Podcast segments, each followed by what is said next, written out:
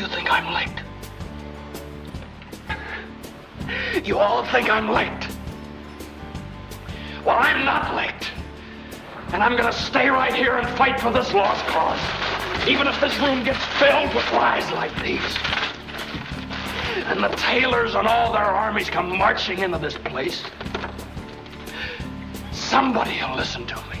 Welcome to Great Ideas. We're broadcast on WKXL, available wherever you get your podcasts. I'm Matt Robison. Whether or not you're part of the generation that still thinks of Jimmy Stewart and Mr. Smith goes to Washington when you think of the Senate filibuster, most Americans, if they think about it at all, associate the filibuster with standing up for lost and often noble causes. One senator on her or his feet exercising a constitutional right and fighting to stand up for a principle. But what if I told you that the filibuster isn't in the Constitution at all? Some scholars call it an historical accident, an unintended consequence. In fact, today's filibuster isn't even what we had a few decades ago. Many experts argue that what we do have has metastasized into something that ruins the function of Congress, allows a small minority to run roughshod over the majority, and stops things that the American people need and want. But there are still many who argue that even with its flaws, the filibuster retains a critical purpose and that getting rid of it could be dangerous and even destructive. To help us sort through what's going on and, more important, what to do about it, we are very privileged to have one of the leading scholars in America on Congress, elections, and government. He's Norman Ornstein, an emeritus scholar at the American Enterprise Institute. His list of contributions to our thinking about American government is too long to list. Seriously, it would be the whole show. But you've probably seen him on C SPAN, CBS, CNN, Fox News Channel, MSNBC, NPR, or PBS NewsHour, among many other outlets. We're recording this on my birthday, and my nerdy present to myself is getting to hear the wisdom of Norm Ornstein. Norm, welcome. I hope you get a better birthday present than that, Matt, from family and others. But uh, we'll People go who know me know this is about as good as it gets for me. So okay. I'm I, I'm really thrilled to have you. Thanks and happy birthday. Thank you, thank you. It's widely accepted that voters don't care about process. And the filibuster is the quintessential process issue. So, why does it matter? Why should our listening audience care about the filibuster? If you care about outcomes of policy that affect our daily lives, that affect the future and health of our democracy, you should care about it. Now, that doesn't mean that busy people who uh, don't spend much of their time uh, uh, nerding in uh, or wonking in as we do on a lot of these ins and outs should know all of the details about Rule 22, much less the other rules in the House or Senate rule book. But it's important to understand that our ability to act in areas ranging from voting rights and democracy reform to uh, getting our infrastructure repaired to getting universal background checks on guns and doing something about gun violence, to action on other important issues that face us on a daily basis, including more of the action that we'll need to take to deal with uh, COVID or other pandemics down the road.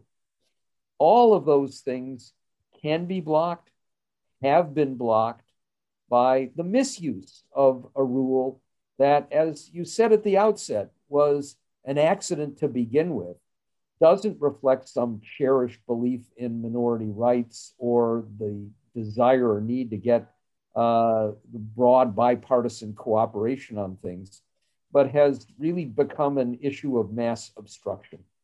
10 years ago, you and some colleagues uh, at the Brookings, uh, Brookings Institution, led by Sarah Binder, I believe, wrote a letter to the Senate laying out the history of how we ended up with a filibuster at all. And you just alluded to it uh, a little bit. How did we end up with a filibuster? Was it really an accident of history? Indeed, it was. And uh, here we get a little wonky as well. Um, most uh, parliamentary bodies, including Congress, uh, including the House of Representatives, have a procedure called moving the previous question. You have a motion on the previous question. A majority says yes, and that means you stop the debate, you move to action or to a vote. The House and Senate both had this motion in their initial rules back at the beginning of our republic. In 1805, then Vice President Aaron Burr, who uh, is not known by all that many in history, at least wasn't until the musical Hamilton.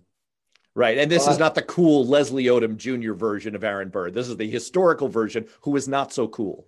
Not so cool. And of course, in the aftermath of killing uh, Alexander Hamilton, but as the vice president about to leave the body, and remember in our Constitution, the vice president of the United States is the president of the Senate. So he gave a kind of farewell address to the Senate and said, you know, as I leave, one of the things I've reflected on, your rule book is filled with some things that you don't really need. They're redundant, they're unnecessary. And I just like to recommend to you that you streamline your rules. One of the things that he included there was to remove the motion on the previous question. They didn't think about it. Uh, it wasn't of any significance to them. They did it. For decades, nothing happened. They could go on, and most members agreed, all right, we're going to vote on this. We'll go ahead and we'll act. But then it became clear to some that if you don't have an ability to stop debate with the majority, you can keep it going, not because you need a certain number to overcome it, but if any individual took the floor and kept to the floor, or then turned it over to another and another, a kind of tag team, you could block something indefinitely. So, what happens? We get to 1917. We're on the verge of entering the Great War, the First World War. Five senators decide they don't want to get the Navy prepared. So, we would go into a war if we did uh, in a disastrous place. Uh, they took the floor individually for hour after hour. You know, they sort of uh, get the group together and say, all right, you're going to speak for three hours, then you'll turn it over to me, and I'll speak for three hours. And in between, I'll eat, I'll get a little rest, uh, I'll relieve myself. And for weeks, they blocked action on something that President uh, Woodrow Wilson and many others thought was absolutely vital. Wilson called them a little group of willful men and eventually they broke that filibuster and created a new rule. That was Rule 22. And that said, doesn't matter if an individual takes the floor or if a small group do. If two thirds of the members of the Senate who are present and voting say no more, they will bring it to closure. They called it cloture, French word. And that was the beginning of the modern filibuster rule. Now, one other thing that uh, listeners might be interested in where does that term come from? It actually is from a Dutch word for freebooter, which meant a pirate. So it's almost like the filibuster is a bunch of pirates hijacking the ship of state. Uh, and, you know, it's sort of interesting in some ways to know the origin of some of these terms. Uh, but for many decades, we went with that uh, rule, two thirds of those present and voting. And while Jimmy Stewart's uh, famous uh, filibuster on the floor of the Senate um, captivated public attention at the time, it was kind of a uh, license taken uh, to uh, show dramatically um, the nature of politics didn't really reflect the way the rule worked. And of course, for most older Americans, we remember vividly the filibusters that took place in the 1950s and 1960s. The main use of the filibuster through most of the 20th century after the rule took place was by segregationists blocking action on civil rights bills and voting rights bills.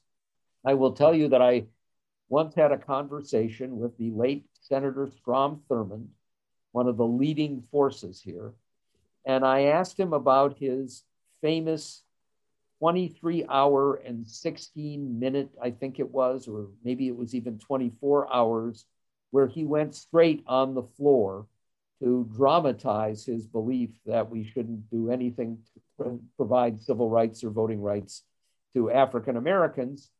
And he said to me, You know, uh, my opponents kept coming up on the floor and offering me orange juice and uh, other liquids, trying to get me to a point where I couldn't speak anymore because I'd have to go off uh, to the restroom. Uh, and I didn't do that. And uh, he alluded to the possibility that he had a catheter uh, for that 24 hour period. But whatever it was, it was simply a dramatization. Now, at that point, the segregationists, mostly Southern Democrats, wanted to demonstrate to their voters back home, they were all white voters, look at what I'll do, the lengths at which I'll go to protect your way of life and our way of life. But back then, we would have these sessions for weeks on end where the Senate would come to a halt and they would go around the clock. And we had pictures of senators sleeping on cots outside the Senate floor. And the idea, of course, was that you would try to break the filibuster by making them go to great lengths and have sacrifice to do it. But you would also dramatize for the nation the nature of the issue.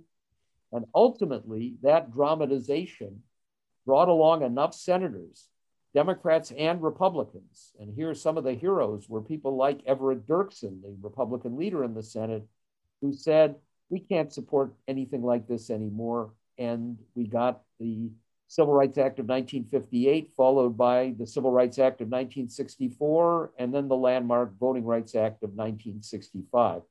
Now, after that, we saw filibusters here and there, sometimes led by liberals, um, energy policy, I remember one led by uh, Democrat James Abourezk of South Dakota against uh, President Jimmy Carter's policies, um, often by conservatives, not always along party lines, uh, until uh, more recently. Now, I'll mention one other element here, Matt, which is we did get a rules change. And while it was largely ignored at the time, it had great consequence that we can talk about a little bit further on. The Senate has a catch 22 uh, built into its rules. So it was a two thirds requirement to do anything, uh, overcome to, and that included to change the rules. Well, remember, the Senate has one third of its members up for election every two years. They're staggered terms. In the House, everybody's up every two years. So after an election and starting on January 3rd, the House of Representatives has nobody there. They have to swear everybody in. There are no rules because the rules died at the end of that last Congress. And by a majority, they create a new set of rules. Mostly it's the same old rules with a few twists here and there, tweaks. The Senate doesn't die. Two thirds of its members are still there all the way through. So it's considered to be a continuing body, and the rules remain in place. And that meant if you wanted to change any of the rules, including amending that filibuster rule, you'd have to overcome a filibuster and take two thirds of those present and voting to be able to do it. But in 1975, the then vice president who presided over the Senate, Nelson Rockefeller, shook up the place and shocked them at the beginning of the Congress when he ruled, sitting in the uh, presiding officer's chair, that you could change the rules by a simple majority. And that created uh, havoc. And the Senate said, time out. They sat down, both parties, and they worked out a new compromise, which was to move in this cloture to end debate from two thirds of those present and voting to three fifths of the Senate. Now, most of the commentary at the time said, here's what they did they lowered the bar to break a filibuster and get to a vote. And that's still in the lore now. I've seen in a column in the New York Times, in uh, one done by PolitiFact and many other places, they say the last time the rules for filibusters on legislation were changed, they lowered the bar from two thirds to three fifths. But it didn't work that way. They moved from a present and voting standard to a full flat out three fifths. What's the difference? So let's say you have three fifths of those present and voting. And you're going round the clock, and the minority that's blocking action gets tired, some of them go home, and only 80 of the 100 senators show up. Then you only need 48 votes, three fifths of the 80, to break the filibuster and move on. But if it's a firm standard, no matter what, you need 60. And what it did was it changed the burden of the filibuster from the minority. The whole idea was a minority that feels so intensely about something that they will go to the mattresses literally to block action and to highlight for the public why they feel the way they do. You move to the burden being entirely on the majority. And just to give you one little story, when Al Franken was a senator, early on, he asked one, said to one of his Republican colleagues, uh, going away for the weekend, we'll see you on Monday. And his colleague said, No, I'm not going to be there. I don't have to be there because all that's going to happen is a cloture vote, and you have to be there because it's all about your getting 60 votes, not about anything that we do. So when the burden shifted to the majority, the opening was there to exploit that for bad purposes. And that's just what Mitch McConnell, as the Republican leader of the Senate, did during the Obama years. Before that, it was still the case that it was used very infrequently, a filibuster, and generally the parties tried to work something out. They found ways to get together to pass policies because both parties saw that there was a common understanding of what the problems were facing the nation. And if they didn't have a common understanding of the best policies to take, they could still work something out and compromise. What McConnell did was to move us beyond that and see that if you tried to filibuster everything, little bills, big bills, nominations for courts, nominations for executive agencies, you could take an enormous amount of time in the Senate and the majority would get tied up in knots. They'd have to do all kinds of things, vote after vote after vote, meaningless vote, where they needed to muster 60. And ultimately, it made it impossible to take action on many big things because the floor time in the Senate was such a valuable property and it was being used. And you could block things you didn't like or delegitimize uh, things that you couldn't ultimately block. And of course, that worked very well for them. It worked in 2009 and 2010. They couldn't block in the end the Affordable Care Act, although they could distort it and make it much harder to implement because it would have to be done through the one process in the Senate that for legislation can be done by a simple majority called reconciliation, budget measure. But that meant that some of the elements you'd want in a bill couldn't be put into it and they had to water it down because they had to get every single one of the 60 that they had very briefly of the Democrats in the Senate. All the Republicans opposed. And that's where we are today. It is a measure that's been used to block almost everything because the minority doesn't have to do anything other than say, I will deny unanimous consent to move forward on a bill, and you're going to have to get 60 votes to move forward. To set up the ideas that you presented recently in an op ed in the Washington Post, suggesting that there could be a way forward on reforming the filibuster and why your ideas might make more sense than Democrats simply going to the mattresses, either literally or, or, or figuratively in a Godfather sense. You imply in your op ed that the Democrats find themselves in a clever little knot Republicans are currently in the midst of passing state level laws to restrict voting access that, in theory, will hurt Democrats' chances in 2022 and beyond. So, right now, Democrats may have their one moment to pass democracy reform and put a halt to those efforts. But with Republicans dead set against that bill, they can't do it without changing the filibuster, and they can't do that without persuading two senators, but for sh- shorthand, we'll say Senator Joe Manchin of West Virginia you suggest if they push too hard on Senator Manchin, they run the risk of losing him to the Republican Party and merely handing the chamber back to Republican control even faster. And let's not forget, we're not even four years removed from West Virginia Governor Jim Justice doing just that and flipping parties. So, what is sort of the organizing thought behind your op-ed and, and your proposals here? Are, are you trying to suggest a path forward that doesn't accept the status quo but stays away from these kinds of DEFCON one scenarios? Exactly so. And let just for a moment step back a little bit. And if, if you look at some of the threats to the right to vote that we're seeing out there, uh, in Florida right now, they're trying to ban completely the use of drop boxes for vote by mail while they cut down the number of places where you can drop off a vote by mail ballot. And of course, we know the post office is deeply broken. I was just involved in a situation where um, a, a, check that was sent out, uh, a, a, charitable contribution, um, in early January, still has not been received in Miami, Florida in March. And that's not untypical now. So if you don't want to rely on the mails and ballots received after election day in most states are not counted to begin with.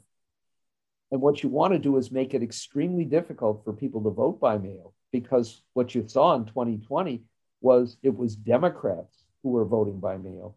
You do things like that. In Arizona, the legislature just passed a bill that said if you don't have a vote by mail that's actually put in the mailbox by the Thursday before the election, even if it arrives by election day, it won't be counted. So there are multiple ways in which they're trying to restrict votes. So one can understand the urgency behind a democracy measure that protects the right to vote. But it will be filibustered. Mike Lee, the Republican from Utah, said of this bill to uh, protect voting rights that it's, it came from hell. Uh, that's the kind of rhetoric that we're seeing. So, what do you do?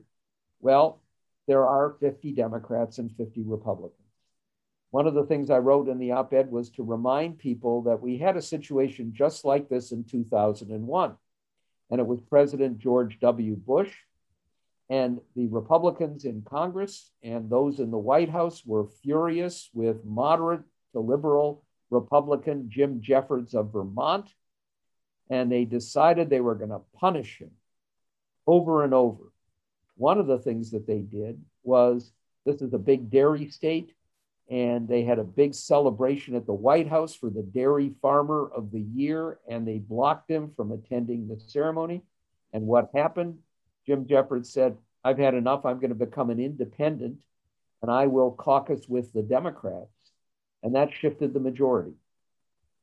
So if Democrats get so furious with Joe Manchin of West Virginia that they're going to find ways to punish him they run the risk of turning this into Majority Leader uh, Mitch McConnell instead of Majority Leader Chuck Schumer, lose complete control of the agenda and the ability to do anything, turn investigations over to the likes of Ron Johnson.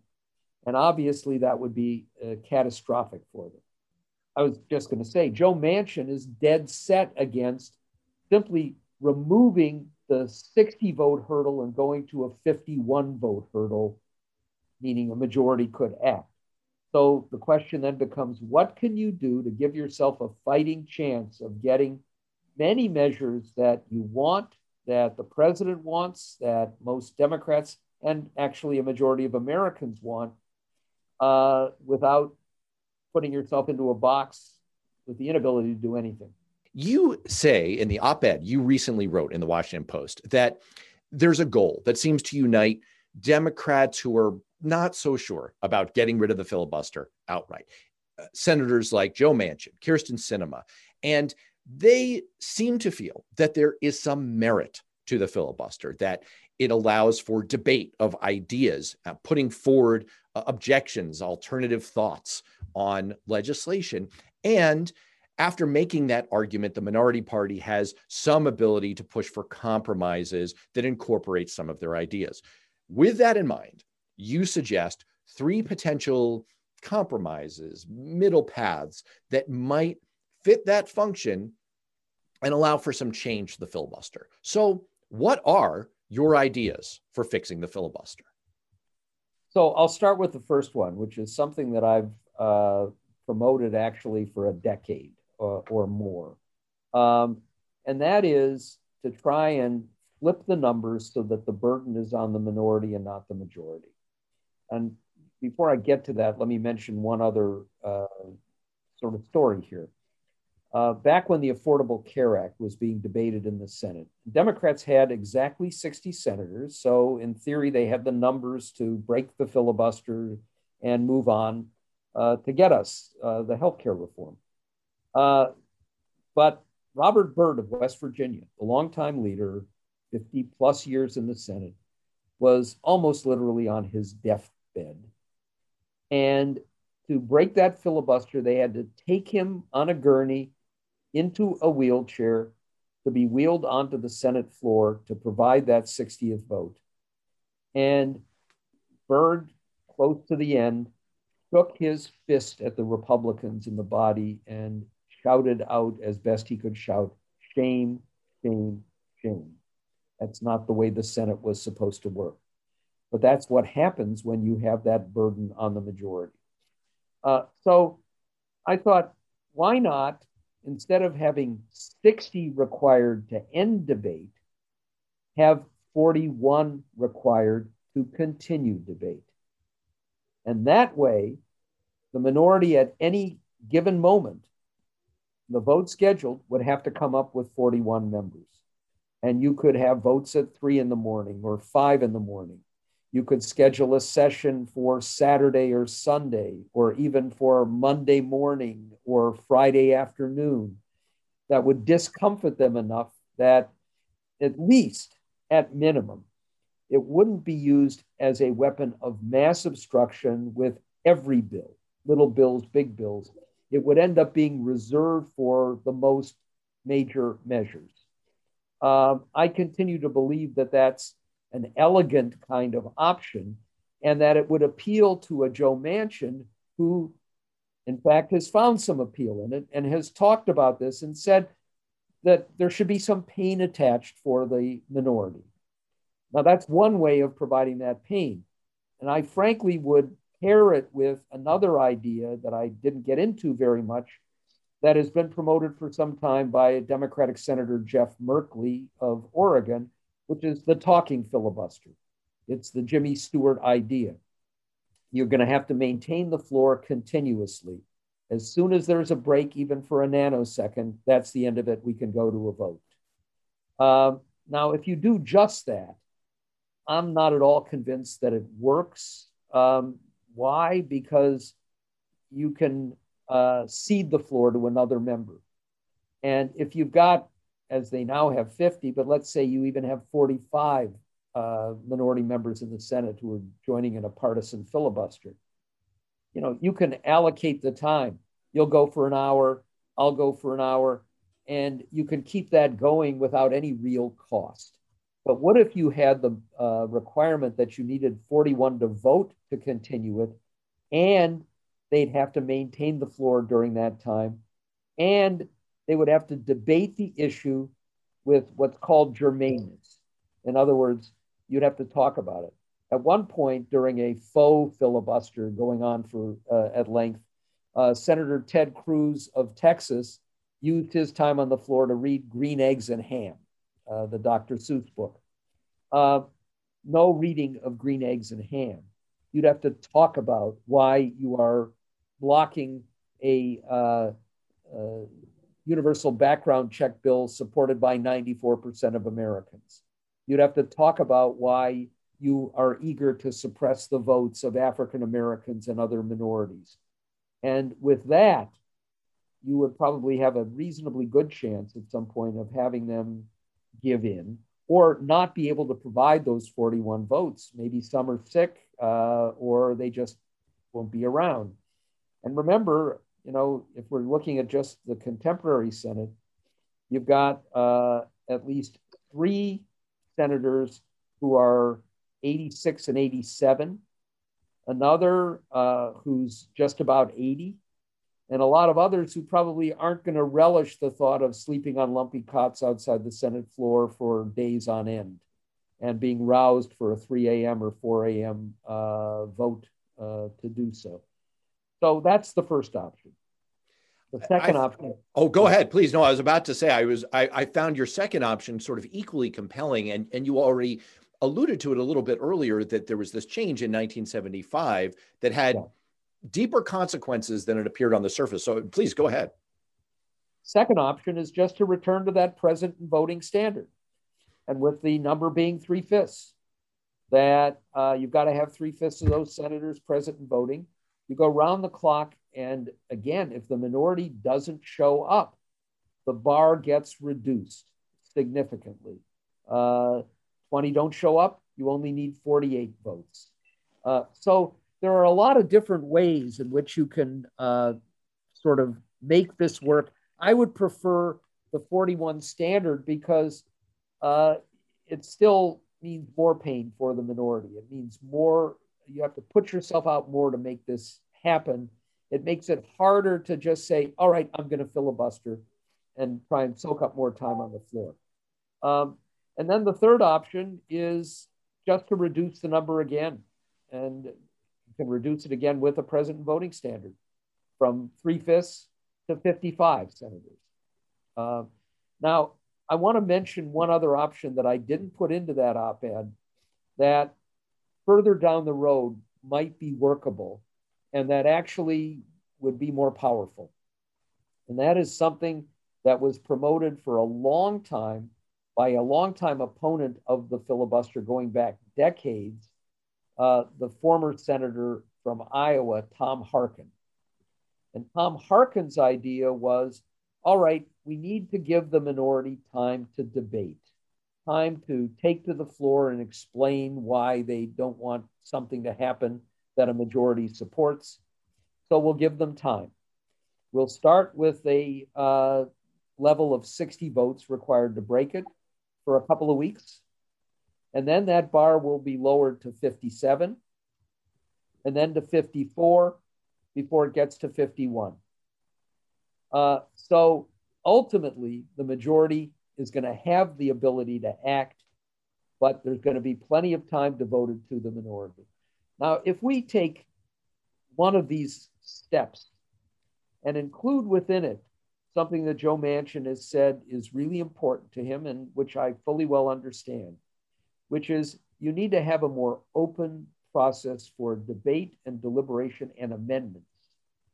So let's take the example of uh, a, uh, an infrastructure bill, something that in the past has garnered broad bipartisan support.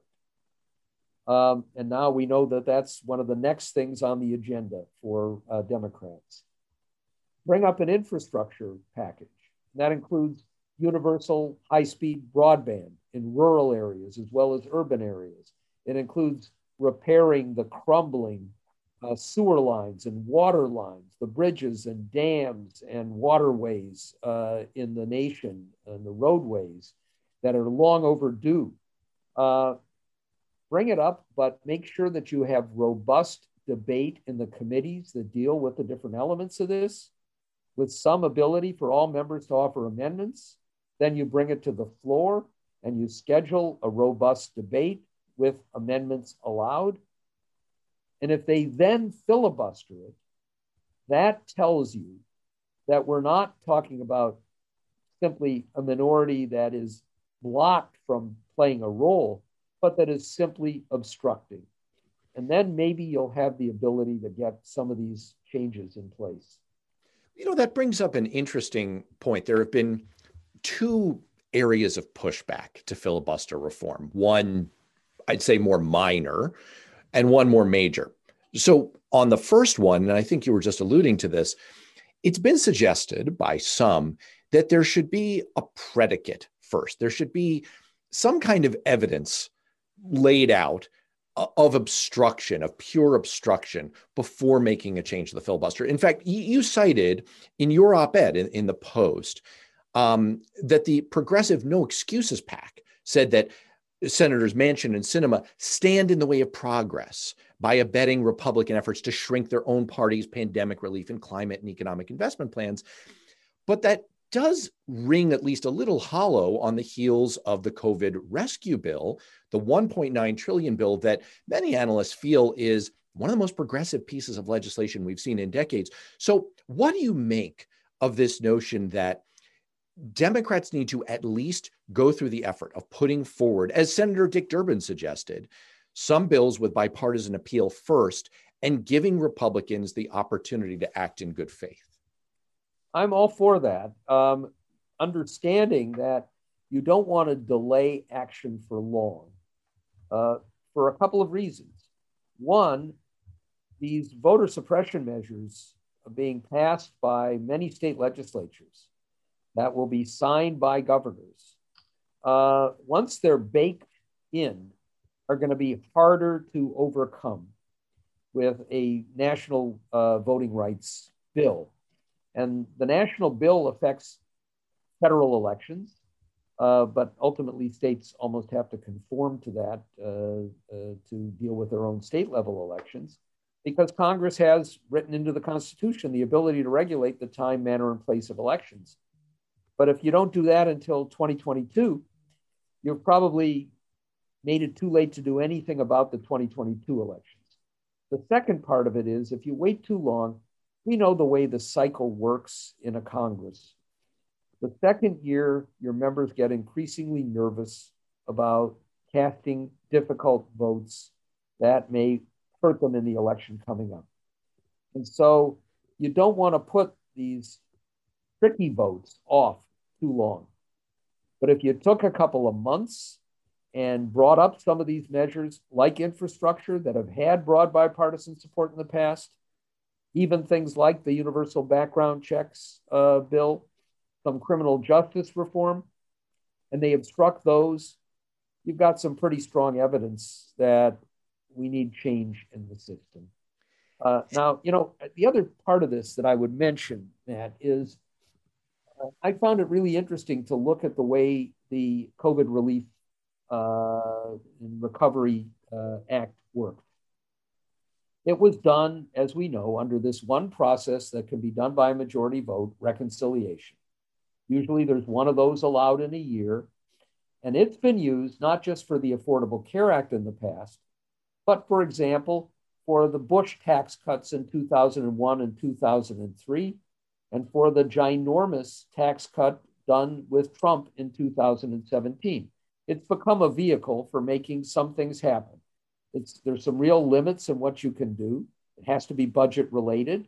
That's why the minimum wage was taken out. It didn't meet that standard.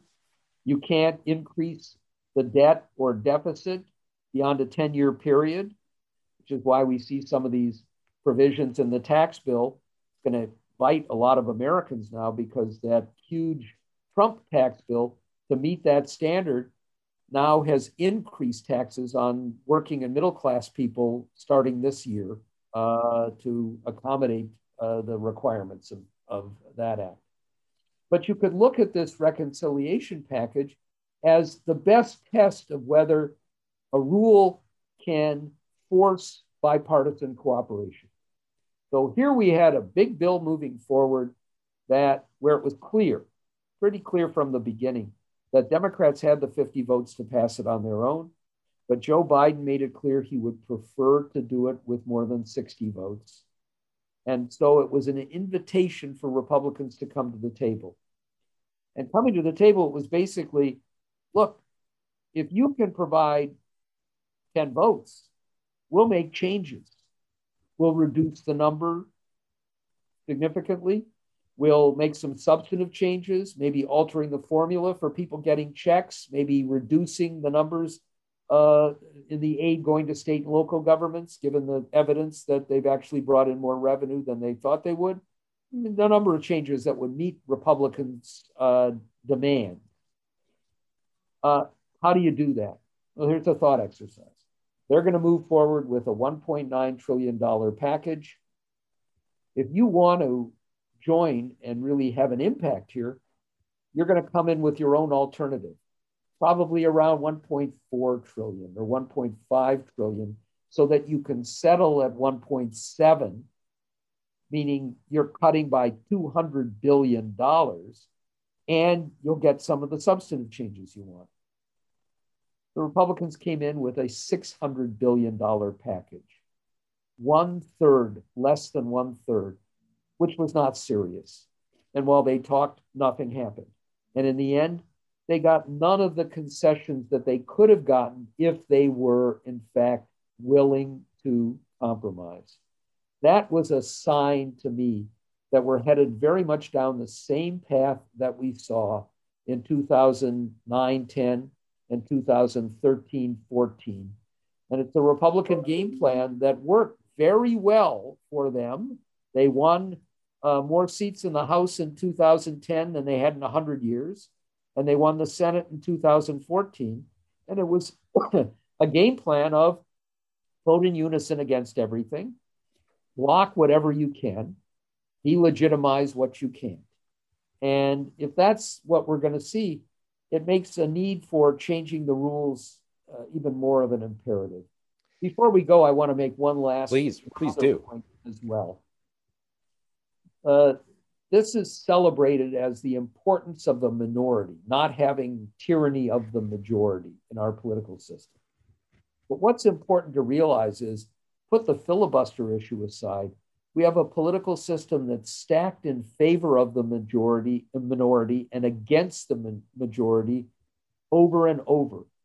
In the electoral college, where there's far more power given to small states the ratio of population between California and Wyoming now is over 70 to 1.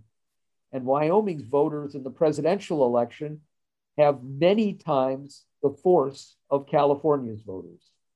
Look at the Senate. Right now, just about a third of Americans elect more than two thirds of the Senate. Within a few years, 30% of Americans will elect 70 senators.